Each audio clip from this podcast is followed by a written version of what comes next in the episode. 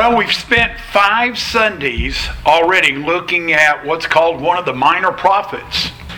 Minor only because of the length, not because of the importance. In fact,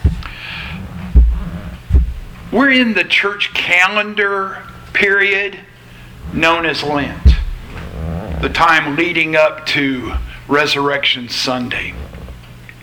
And as obscure as it might seem in places, Zechariah chapters 9 to 14, that we're going to now be heading into, are the most quoted section of the prophets in the passion narratives of the gospel. And next to Ezekiel, Zechariah has influenced the author of Revelation more than any other Old Testament writer. So if no other reason, I mean, first of all, it is in the Bible, but if for no other reason, this alone should encourage us to make careful study of the book of Ezekiel. Uh, I've shared with you that the book begins with a series of eight visions, eight night visions, in which you get this ongoing sense that things are just not right. Do I need to emphasize that point this morning? One of the other podcasts that I listen to is called, uh, it's a podcast about the craft and character. It's about ministers preparing God's Word and preaching God's Word. And one of the things Steve Carter said this week, as he was interviewing one of the guys that I was listening to, was how important it is that that particular preacher always began after reading the text by taking that message not just in the mind but to the heart, helping us to realize that there is a, a problem that we face that God's Word can answer.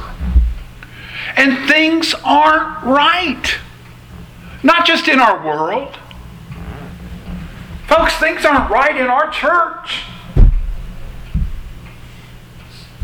Things are not right in our church. 2, 4, 6, 8, 10, 12, 14, 16, 18, 20. That alone says things are not right.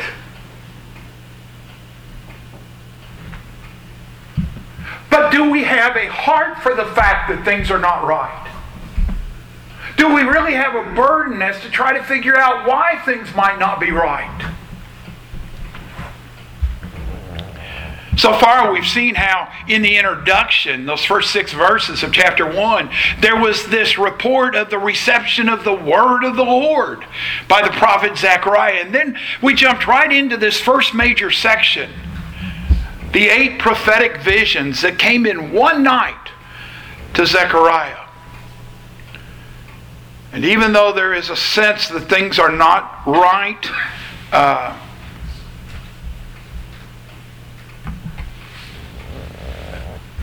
in the visions themselves, there is a, a sense that there is a, a purpose there, a purpose of encouragement. In the words of my friends Mark Hahlen and Clay Ham, in the little commentary they wrote, they said that what these visions do is they take the troubling circumstances and now they look at them in terms of the larger picture. They're placed in kind of a supra historical, that's their word, a supra historical perspective. Now, in terms of the visions themselves, I shared with you this chiastic structure that appears. How the first vision is about a patrol of the earth. And the last vision that we're going to look at today, God's con- con- patrolling again the earth.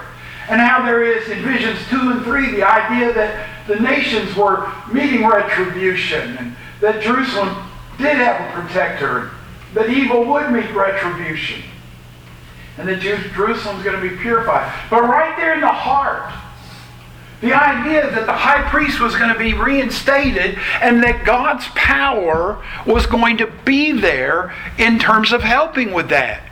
And the assertion that comes right in that fifth vision, in these two that are at the center, the focus of the chiastic structure, is seen there in chapter 4, verse 6.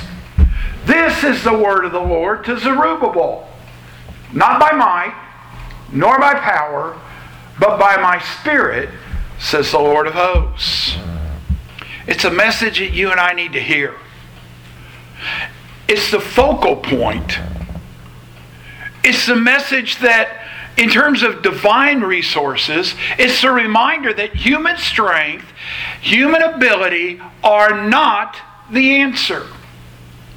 The exiles needed to know that their own abilities cannot and would not accomplish the rebuilding of the temple. It would only come about, its completion would only result by means of the Spirit of God. In fact, again, there's a literary device there. It's called an oracular formula. Formula. Uh, he uses the word "says the Lord Almighty."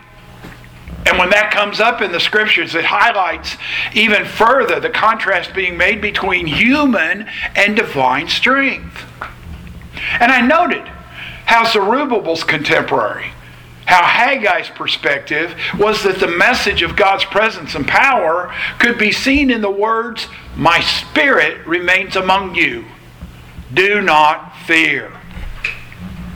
So here's my question do you believe God is with you? If so, do not fear.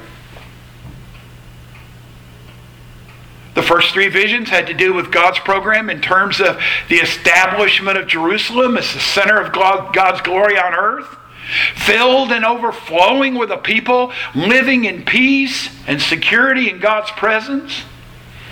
In fact, Gentile dominion and oppression had been removed. So visions 1 to 3 are about God working on behalf of his people.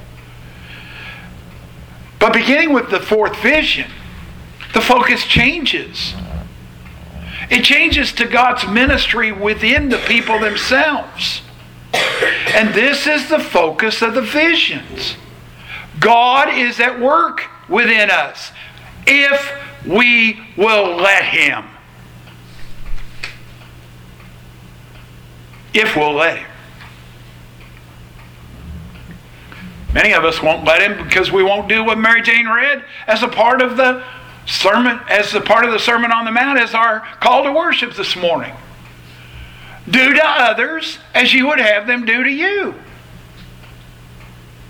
I, I like that little thing of paying forward. We've done it. And what a blessing. And we've had it done to us. We didn't do it so it'd be done to us. But we've gone through McDonald's and said, hey, I'll pay for the person behind me. Give me their bill too. When we were going through the drive through. And we paid for ours and we paid for theirs and we went on up and got our food and drove off. And just had that feeling, that positive feeling of knowing one time I really had a positive feeling because I didn't realize the car behind me was a single mother with about seven kids in there. But that's okay. I'm sure she needed it. Now, as we move into the visions of chapter 5, there's a picture of confrontation. The sinful people in Judah begin to hear God's plan to remove evil from the land both sins against God and sins against each other. But the confrontation should bring comfort. One commentator characterizes the eight visions as visions of encouragement. The first vision of the writer, that God has not forgotten Jerusalem. The craftsman, that God will destroy her enemies. The surveyor, that Jerusalem will be destroyed. Joshua the high priest, that there will be a cleansed nation, and the candlestick, that God's power enables them. And now, today we look at the final visions. the final of the eight visions. So let's go to God's Word. Zechariah chapter 5, verses 1 to 4. And we're not going to be here all day. Ray looked at the bulletin and saw the text that it was chapter 5, verse 1, all the way through 615. And he said, Are you going to preach all the way through that? No, we're okay. We're going to get out of here. I'm not going to read it all. I'm going to preach all the way through, but we're not going to read it all. Again, I lifted my eyes and saw, and behold, a flying scroll. And he said to me, What do you see? I answered, I see a flying scroll. Its length is 20 cubits, and its width 10 cubits. Then he said to me, This is the curse that goes out over the face of the whole land. For everyone who steals shall be cleaned out according to what is on the one side. And everyone who swears falsely shall be cleaned out according to what's on the other side. I will send it out, declares the Lord of hosts, and it shall enter the house of the thief, and the house of him who swears falsely by my name. And it shall remain in his house and consume it, both timber and stones. Wow. Wow. Now, I'm sure that most of us have seen one of those huge banners flying behind an airplane, advertising something. So, this vision might not seem as weird as others unless you think about it from the perspective of an Israelite in 520 BC. Basically, a giant billboard 30 feet by 15 feet. That's what those measurements translate to. A giant billboard flying in the sky. I think that would have been extremely unusual. And both the size and the fact that it's flying would identify it as coming directly from God, and thus something to which we need to pay attention. And this scroll is a bit unusual in that there's writing on both sides. I shared with you back those who were with us for the study of Revelation that a scroll with writing on both sides was not the norm. You only had this writing on the one side so that as you opened it, you could read it. There was no turning it over. This side has writing, this scroll has writing on both sides, and on the one side, it says that everyone who steals will be cleared out. On the other side, those who swear falsely will be cleared out and cleaned out. Two specific sins theft and lying. And both with a promise of punishment. Now, why these? What's going on here? Well, our first question in terms of these two particular sins should be the obvious. Was there something going on in that day that Zechariah was aware of, that God wanted Zechariah to know about and to proclaim that was going on among the people? And the, the fact is, is that they are. They are applicable. But most interpreters see something more going on here. What they see is a breakdown in the community. People taking unfair advantage of others not living in an honest and respectful manner with one another, putting themselves ahead of others, and quite likely cheating and manipulating them. And not only that, there was a relationship between the two sins listed, a legal relationship. When an allegation was made for which there was no conclusive proof, the last step was to take the accused into the temple and have them swear an oath of innocence. And if they swore falsely, in other words, if they lied, the people assumed that that was now a matter between that person and God, and God would deal with their falsehood. And that's precisely what this vision is about. That God will deal with those who lie and ignore and twist the law to their own advantage. Those who have manipulated others and used their strength or opportunity for personal gain, who have stolen and then lied about their innocence, will be dealt with by the Lord of hosts. Did you hear that name that was in there? 285 times in the Old Testament, God is referred to as the Lord of hosts. And every time it's as a warrior who fights both the cosmic conflict against divine forces and through human historical events for his own people Israel. The warrior God, the Lord of hosts, is sending this curse into every house the house of the thieves and the house of the liars. And the curse is going to remain in the house until it's completely sto- destroyed both its timbers and its stones, which, by the way, Zechariah's hearers would have heard that and they'd have said, Oh, that's not us exiles for the most part who, because we have returned, we're living in tents and makeshift houses. That's the ones who came back, who took over the houses of the ones who were there. They're the ones that had timbers and stones, taking advantage. Now, in the second vision, which I'm not going to read, verses 5 to 11, Zechariah looks up and sees a measuring basket the type of basket that was used by merchants to measure grain after the harvest. They would take a basket of the grain, it would be a measure. And they would pay the farmer what was owed by that means.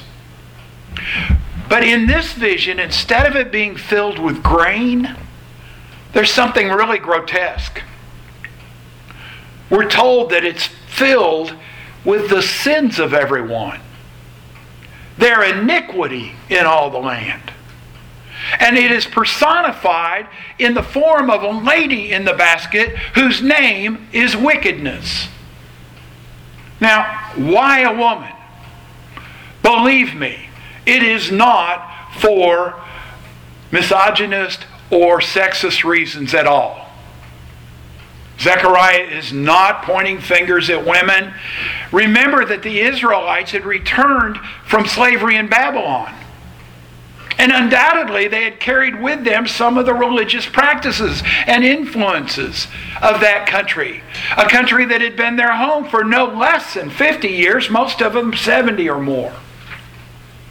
Mark Boda writes in his commentary the, ident- the angel identifies the woman in the basket as wickedness, a term used elsewhere uh, as that of idolatry in terms of the nations around Israel. So, the use of this term, along with a female image in the sitting position, that, that would be an idol destined for worship in a sanctuary. And what, what it's indicating is, is that the Israelites were trying to bring back their idol worship with them, but God's not going to allow it. The idol's trying to escape to get out of the basket and thus be able to run rampant among the people of God, but God slams the lid shut, a heavy lead lid, it says. Pushes the image of the idol back into the basket. And Zechariah sees two powerful spiritual creatures coming and removing the basket, removing the idolatry, removing the wickedness from the people of God, and taking it back to Babylon. So, in this second vision of chapter 5, again, there's a vivid picture of the entire people's relationship to God, a reminder of God's exclusive claim on his people who had God been saying over and over he was? I am the Lord your God, the only God. You should have no other gods before me. And yet we do. We do. We allow jobs. We allow houses. We allow all kinds of other things to get between us and our worship of God. You see, God wants to remind them of his exclusive claim on them. And we need to make sure we don't miss the important po- point. The vision is about this wickedness being removed from the midst of the people of God. An indication that it was there. Likely they had brought back these affections with them from Babylon. And God's making a statement to his people. Which brings us to the eighth and the last of the visions in the series. It's the vision of the four chariots and their horses. The vision not only completes the vision, but as we've seen in terms of the chiastic structure of the visions, it reminds us that we're returning to the same theme as found in the first vision. The Lord is supreme over the nations and is sovereignly working for the good of his people. The intervening messages and visions, 2 through 7, they focused on Israel's relationship with the Lord. Now, here's the message. Once God's people are in right relationship with Him, God is ready to move forward with the intervention promised in the first vision. One of our failures, and I'm saying are, I'm including myself. You, you can't imagine how many times I beat up on myself all week long preparing these messages because they speak to me as I'm preparing them. One of our problems, one of our failures, is that we somehow expect to see our spiritual, emotional, economic oppression, all of those things vanquished, even though our relationship with the Lord has not been put on right footing. Listen to me. One of the messages that we should take away from Zechariah is that God's timetable is not determined by his need to punish people who reject his rule. It's determined by the need for people to be purified and ready to enjoy all that he's prepared for them. Peter would write, The Lord is not slow to fulfill his promise, as some count slowness, but is patient toward you, not wishing that any should perish but that all should reach repentance. We need to hear the word. We need to repent of our sins. We need to confess the Lord before others. We need to submit to baptism by immersion, burying the old self in the watery graves of baptism so that we can rise to walk as a new person. Did you know that there were some people in the first century that took what happened in the new birth so seriously that they thought that they were a totally new person, that they didn't have to worry about their previous marriage or any of that? Why, it's no longer that person that lives, but now I'm a new person. They had to be corrected very quickly. We see some of that correction already going on in the New Testament. But the church fathers begin to correct that notion. No, there's continuity, but things have changed drastically. It's a transformation, a metamorphosis. It's still the caterpillar, but now it looks like a butterfly.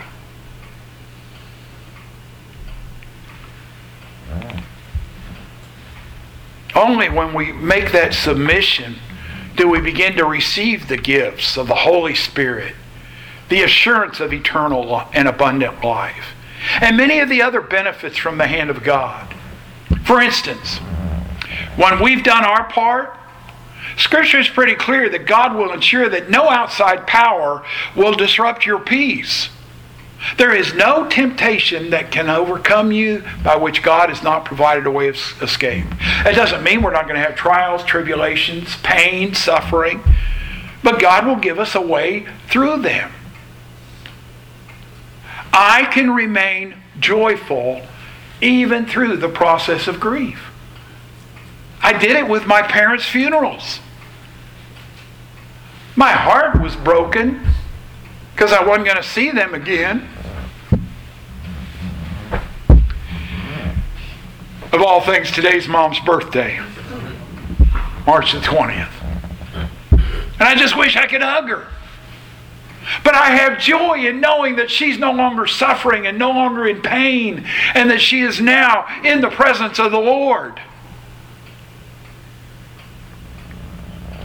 So finally, in chapter 6, verse 9, we see once again the introductory formula, which indicates that a prophetic oracle is about to follow. And it has to do with Joshua's new, and might I say, his symbolic role. Before the exile, a crown would have been placed on the head of a Davidic king. In fact, back in chapter 3 of Zechariah, God says that the branch from David's line would reign once again one day. But in this moment, Zerubbabel, David's descendant, he was governing, but he wasn't a king. So, who was representing God's reign? And Zechariah is given an extraordinary assignment.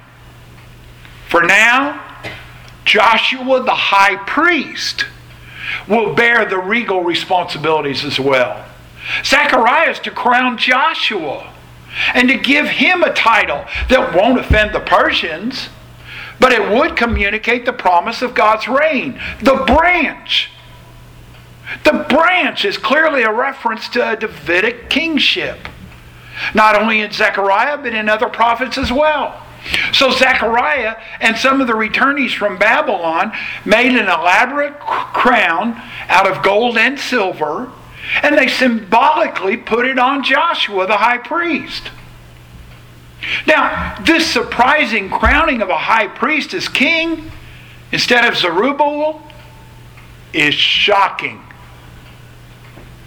Such a union of the offices of king and priest had previously been forbidden.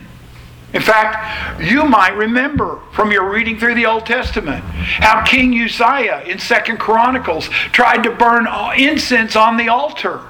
And he was punished for his usurping of the priest's role. So this act has to be symbolic. That a priest would someday become king. Here's your homework. Not only go home and read Zechariah 5 and 6, but go home and read Psalm 110. Because we see there this idea that the Lord's anointed king was also going to be declared a priest after the order of Melchizedek, who was both the king of Salem and a priest of the Most High God. And that truth is now restated in clearer terms. By the way, did you notice that it's the priest who wears the crown? And not the prince who wears some priestly garb. The priestly role is the Messiah's primary role. Joshua is wonderfully prefiguring Christ, the high priest who performs sacrifice, who is then crowned king. Again, you'll see that in Hebrews 2, verse 9 the best place to understand and interpret Scripture is with Scripture. There's only one man who's able to fulfill both the role of priest and king, and that's Jesus Christ. But notice that even the Messiah is not a king who becomes a priest, but a priest who becomes a king. The sacrifice on the cross takes place first. Then he ascends to sit at the right hand of God. And as with the exiles, we too must allow Jesus to be our high priest before he can be our king. We must first allow him to forgive us. How?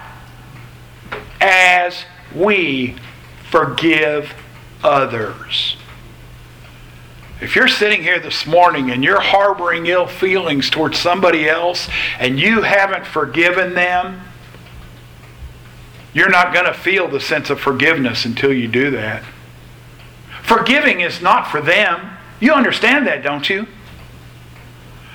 You can forgive somebody and they might not change a thing.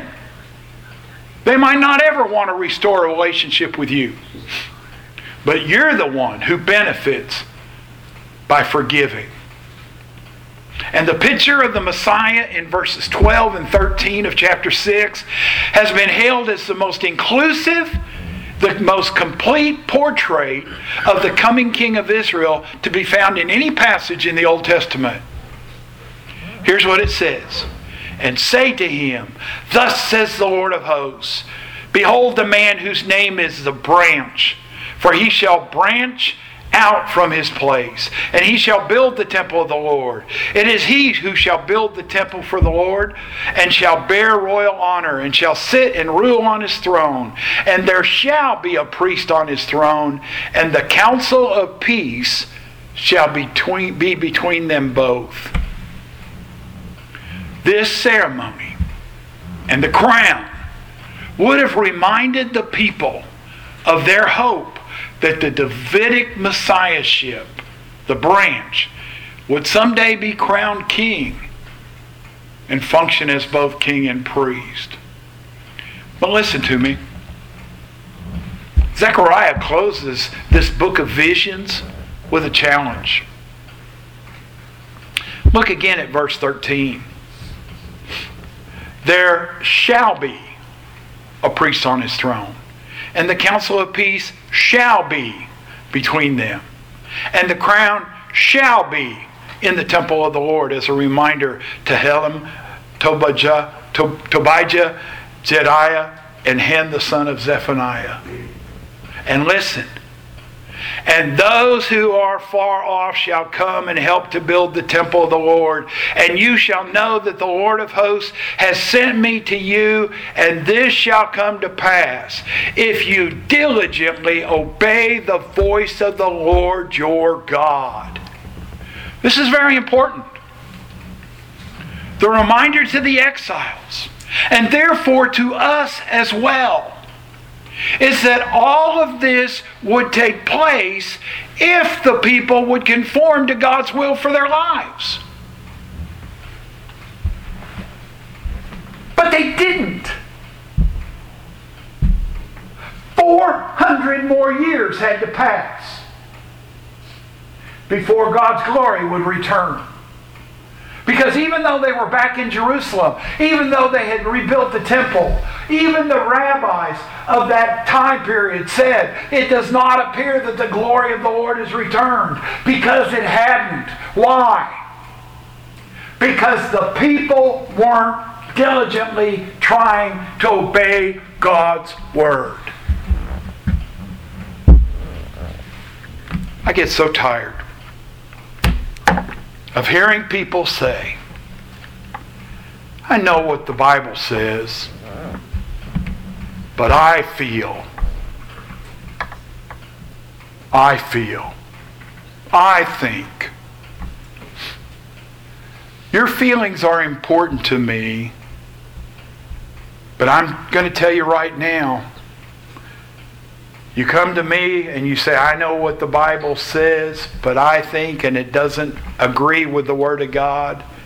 My total attempt is going to get you back to the Word of God and what it says.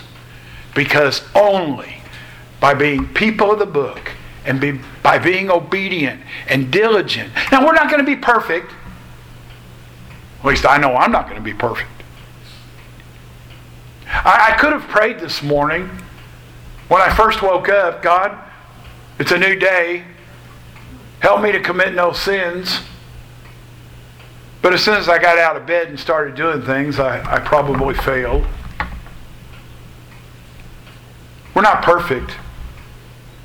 But what are we diligently pursuing? Let's pray.